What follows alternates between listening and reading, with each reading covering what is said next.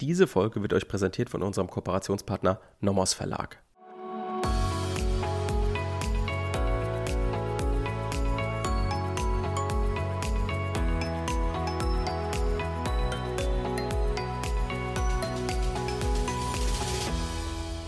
Willkommen zu einer neuen Folge Kurzerklärt. Heute sind wir wieder im Strafrecht unterwegs und für die Leute, die auch immer die öffentlich-rechtlichen Folgen hören, nicht wundern, dass am Montag keine Folge gekommen ist. Morgen wird diese Folge online kommen. Wir sind nur ein bisschen didaktisch von unserem Konzept abgewichen. Wir wollen euch jetzt nicht die Fristen als nächstes erklären, weil wir gedacht haben, ah, das machen wir lieber in der Kurzerklärt-Reihe, weil das Fristending nicht so eine lange Folge werden wird und wie ich finde, einfach besser im Rahmen des Vorverfahrens oder der Klagefrist bei der Zulässigkeit einer verwaltungsgerichtlichen Klage besser zu erklären ist. Einfach weil es dort öfter auftaucht als äh, in der Bekanntgabe. Und wir werden dann natürlich auch Bezug nehmen auf die Bekanntgabe und ähm, ein mögliches Fristenberechnungsproblem oder ein Fristenproblem bei, äh, bei der Zustellung beispielsweise oder ähnliches. Aber es passt halt didaktisch irgendwie besser in diesen Komplex. Deswegen werden wir in der nächsten Folge ähm, darüber sprechen, was Inhalts- und Nebenbestimmungen eines Verwaltungsaktes sind.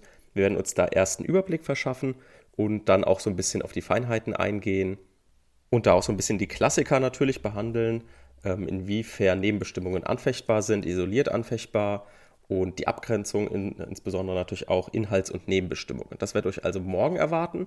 Und heute sind wir aber im Strafrecht unterwegs, also nicht zu viel im Bereich öffentlichem Recht, sondern wir sind im Strafrecht und zwar beim Thema Mord. Also, Paragraph 211. Schauen wir uns nochmal ganz kurz den Aufbau an, auch wenn vieles vielleicht nicht mehr hören könnt. Immer wieder wichtig, sich das vor Augen zu führen, einfach nochmal anhören, weil dann braucht ihr es nicht mehr lernen.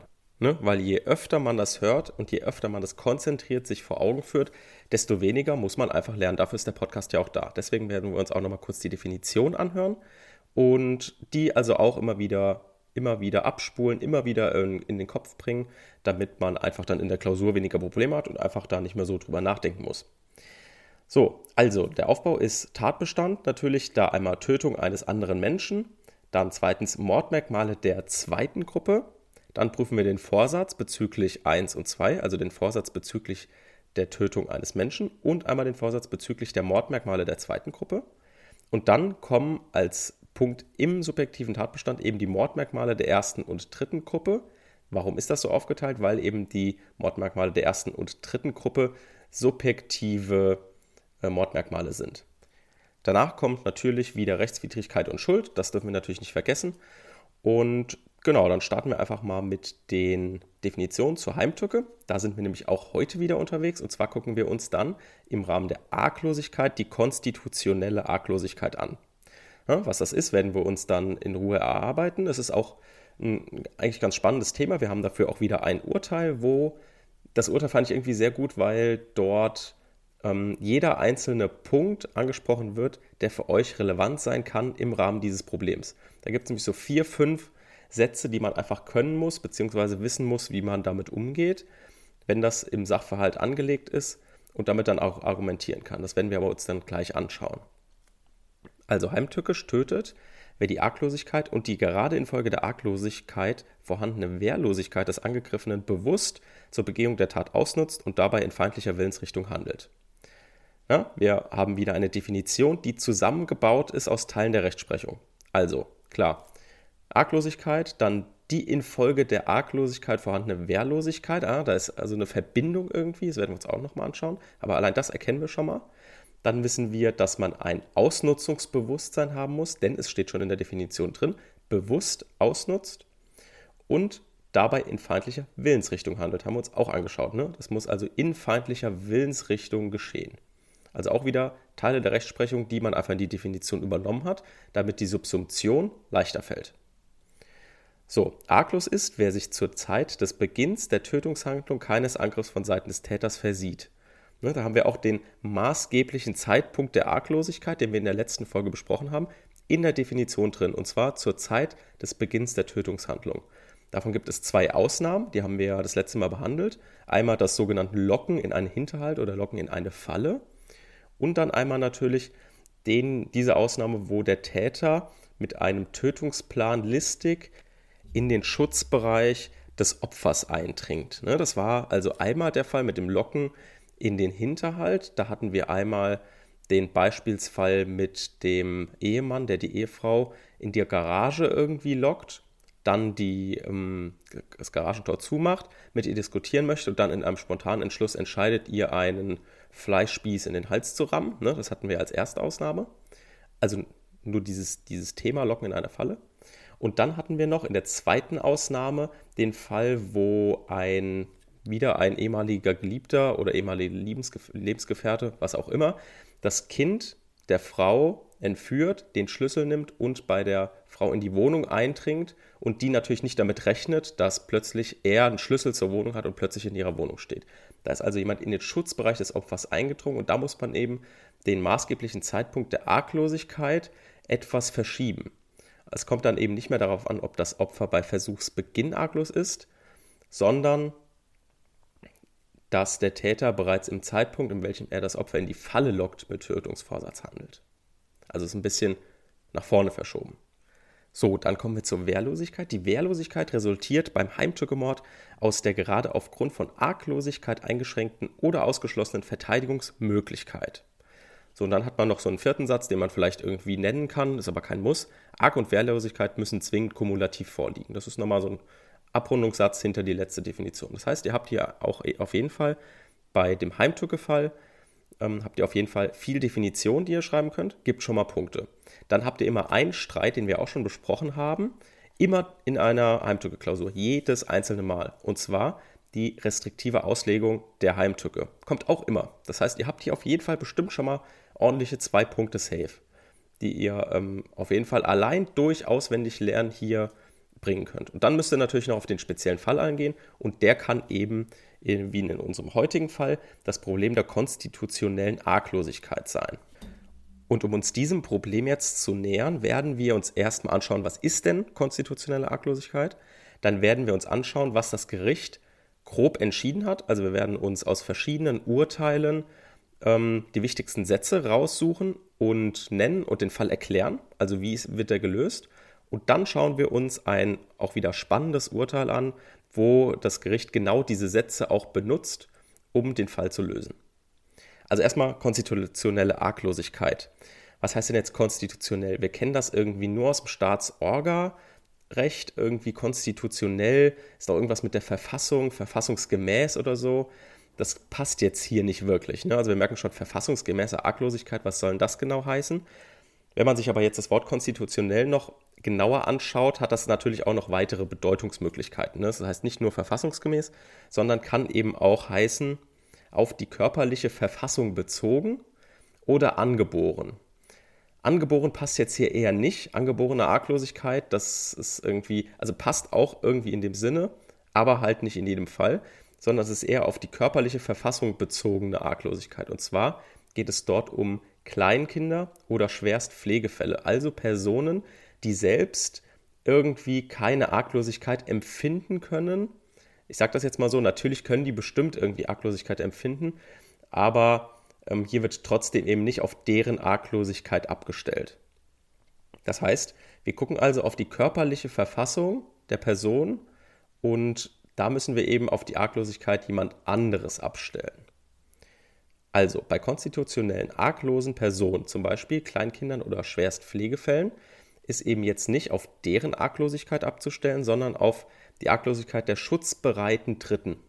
Was sind jetzt schutzbereite Dritte? Schutzbereite Dritte eines Kleinstkind zum Beispiel, also ein Baby, was in, ihr, was in seinem Stall spielt oder in seinem Bettchen liegt, da sind es zum Beispiel die Eltern, klassischerweise. Also da, wenn da jemand das Kind töten möchte, dann muss man eben, also müssen wir jetzt in unserer Klausur nicht gucken, okay, ist jetzt das Baby arg und wehrlos, weil es zum Teil ja noch gar keine Arglosigkeit empfinden kann, sondern wir müssen jetzt eben darauf abstellen, a, die Eltern müssen in dem Fall arg und wehrlos sein. Und da gibt es ein paar Voraussetzungen, die man beachten muss. Aber erst nochmal zur Definition von schutzbereitem Dritten. Das können eben nicht nur die Eltern sein, sondern auch Babysitter, Angehörige, Krankenhauspersonal oder irgendjemand, der halt auch beispielsweise schwerst Pflegefälle betreut. Deswegen hat das Gericht einmal definiert, was denn genau schutzbereite Dritte sind. Schutzbereite Dritte ist eben jede Person, die den Schutz eines Besinnungslosen vor Leib und Lebensgefahr dauernd oder vorübergehend übernommen hat und diesem im Augenblick der Tat entweder tatsächlich ausübt oder es deshalb nicht tut, weil sie dem Täter vertraut. So, also es gibt hier zwei, drei, eigentlich drei Dinge, die relevant sind. Einmal, diese schutzbereite dritte Person muss dem Schutz des Besinnungslosen zugeordnet sein, also sie muss sich dafür verantwortlich fühlen, dass ihm an Leib und Leben nichts passiert. Dann muss sie diese Pflicht dauerhaft oder vorübergehend übernommen haben. Ne? Da kommt einmal die Eltern, die haben das dauerhaft übernommen und zum Beispiel der Babysitter hat es jetzt nur für einen bestimmten Zeitraum übernommen. Und dann als dritte Voraussetzung muss vorliegen, dass im Augenblick der Tat auch diese Schutzbereitschaft ausgeübt wird oder deshalb nicht ausgeübt wird, weil der Täter den schutzbereiten Dritten ausgetrickst hat. Und zwar indem er das Vertrauen missbraucht hat. Genau diesen Fall werden wir uns gleich angucken, weil das so ein bisschen der komplizierteste Fall ist. Also diese drei Definitionsmerkmale müssen vorliegen.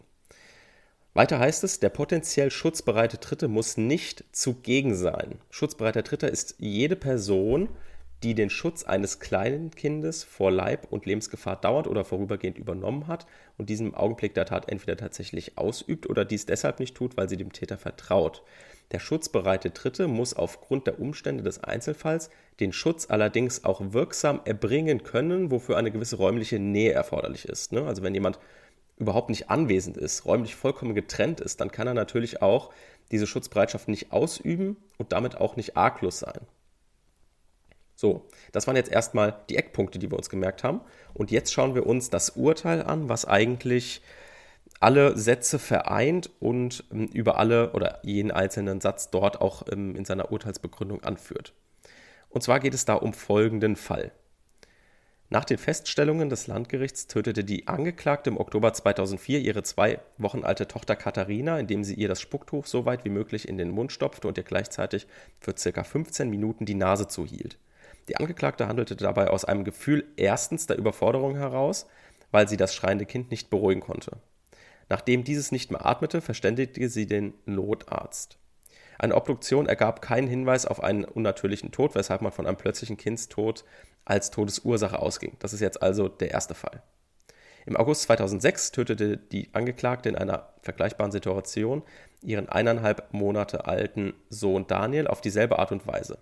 Als Todesursache wurde wiederum plötzlicher Kindstod angenommen. Das war also der zweite Fall. Ne? Also einmal 2004, 2006 und jetzt der dritte Fall. Für ihren im März 2009 geborenen Sohn Dennis verschrieben die Ärzte nunmehr einen Überwachungsmonitor, der den Herzschlag und die Atmung des Kindes während des Schlafes kontrollieren sollte. Sie empfahlen der Angeklagten und ihrem Ehemann, das nachts nicht alleine schlafen zu lassen. Der Ehemann der Angeklagten schlief daher zunächst mit seinem Sohn im Schlafzimmer, wenn die Angeklagte im Wohnzimmer schlief. Nach etwa vier Wochen schlief die Angeklagte mit dem Säugling im Schlafzimmer, während ihr Ehemann nachts wach blieb. Er verbrachte die Nächte damit, am Bett des Kindes zu wachen und spielte zwischendurch am PC. Den Überwachungsmonitor schlossen die, schlossen, die, schlossen die Eheleute lediglich rund vier Stunden am Tag an. Am 25. Juni 2009 gegen 5 Uhr morgens weckte der Ehemann die Angeklagte. Während dieser aufstand, legte er sich schlafen. Um, äh, um 5.53 Uhr schaltete die Angeklagte den Überwachungsmonitor aus. Sie fütterte ihren Sohn und legte ihn über die Schulter. Als er zu schreien begann, geriet sie erneut in eine Situation der Überforderung und tötete ihn auf dieselbe Art und Weise wie ihre anderen Kinder. Als der Säugling nicht mehr atmete, weckte sie ihren Ehemann, der sofort mit Reanimationsmaßnahmen begann. Die Angeklagte verständigte um 6.04 Uhr den Notarzt. Das war also der dritte Fall. So, das Landgericht hat die Angeklagte in allen drei Fällen wegen Totschlags verurteilt, also hat einen Heimtücke-Mord nicht angenommen. Und warum hat ähm, das Landgericht einen Heimtücke-Mord nicht angenommen? Es hat eben im Fall 3 der Urteilsgründe auch unter Berücksichtigung einer möglichen Arg- und Wehrlosigkeit des Kindesvaters als schutzbereitem Dritten nicht feststellen können, dass die Angeklagte heimtückisch im Sinne des 211 Absatz 2 handelte. Das heißt, die haben das schon richtig gemacht. Ne? Also die haben schon gesehen, ah, hier ist es natürlich jetzt Quatsch, auf die Arg- und Wehrlosigkeit des Kleinkindes abzustellen, sondern haben schon auf die mögliche Arg- und Wehrlosigkeit des Kindsvaters abgestellt. Aber warum haben die das jetzt abgelehnt? Die haben das abgelehnt, weil sie gesagt haben, der Ehemann der Angeklagten sei nicht als schutzbereicher Dritter zugegen gewesen, denn er habe bereits geschlafen. Die Angeklagte habe diesen auch nicht zur Tatbegehung weggelockt. Ihren Entschluss, ihren Sohn Dennis zu töten, habe die Angeklagte vielmehr erst gefasst, nachdem sich ihr Ehemann bereits von sich aus schlafen gelegt hatte. Werbung. Auch heute haben wir wieder eine Empfehlung vom Nomos Verlag von euch und zwar das Buch, was wir jetzt schon etwas öfter mal beworben haben, was aber immer noch ein Klassiker ist. Das ist das Buch Allgemeines Verwaltungsrecht mit Verwaltungsprozessrecht und Staatshaftungsrecht von Gugelberger. Das ist auf jeden Fall ein Buch, was sehr gut zu unserer öffentlich-rechtlichen Reihe passt. Gerade in der Phase jetzt geht es ja um allgemeines Verwaltungsrecht und auch am Freitag immer um die Kurzerklärtfolgen, die sich ja sehr oft im Verwaltungsprozessrecht wiederfinden. Warum kann ich euch das Buch jetzt nur ans Herz legen? Ähm, einerseits natürlich, wie gesagt, weil es sehr gut zu unserer Folge passt und ich dort auch immer ähm, ein bisschen recherchiere für die Folgen und da so ein paar Sachen aufarbeite. Natürlich mit mehreren Lehrbüchern, aber auch dieses ist Teil davon.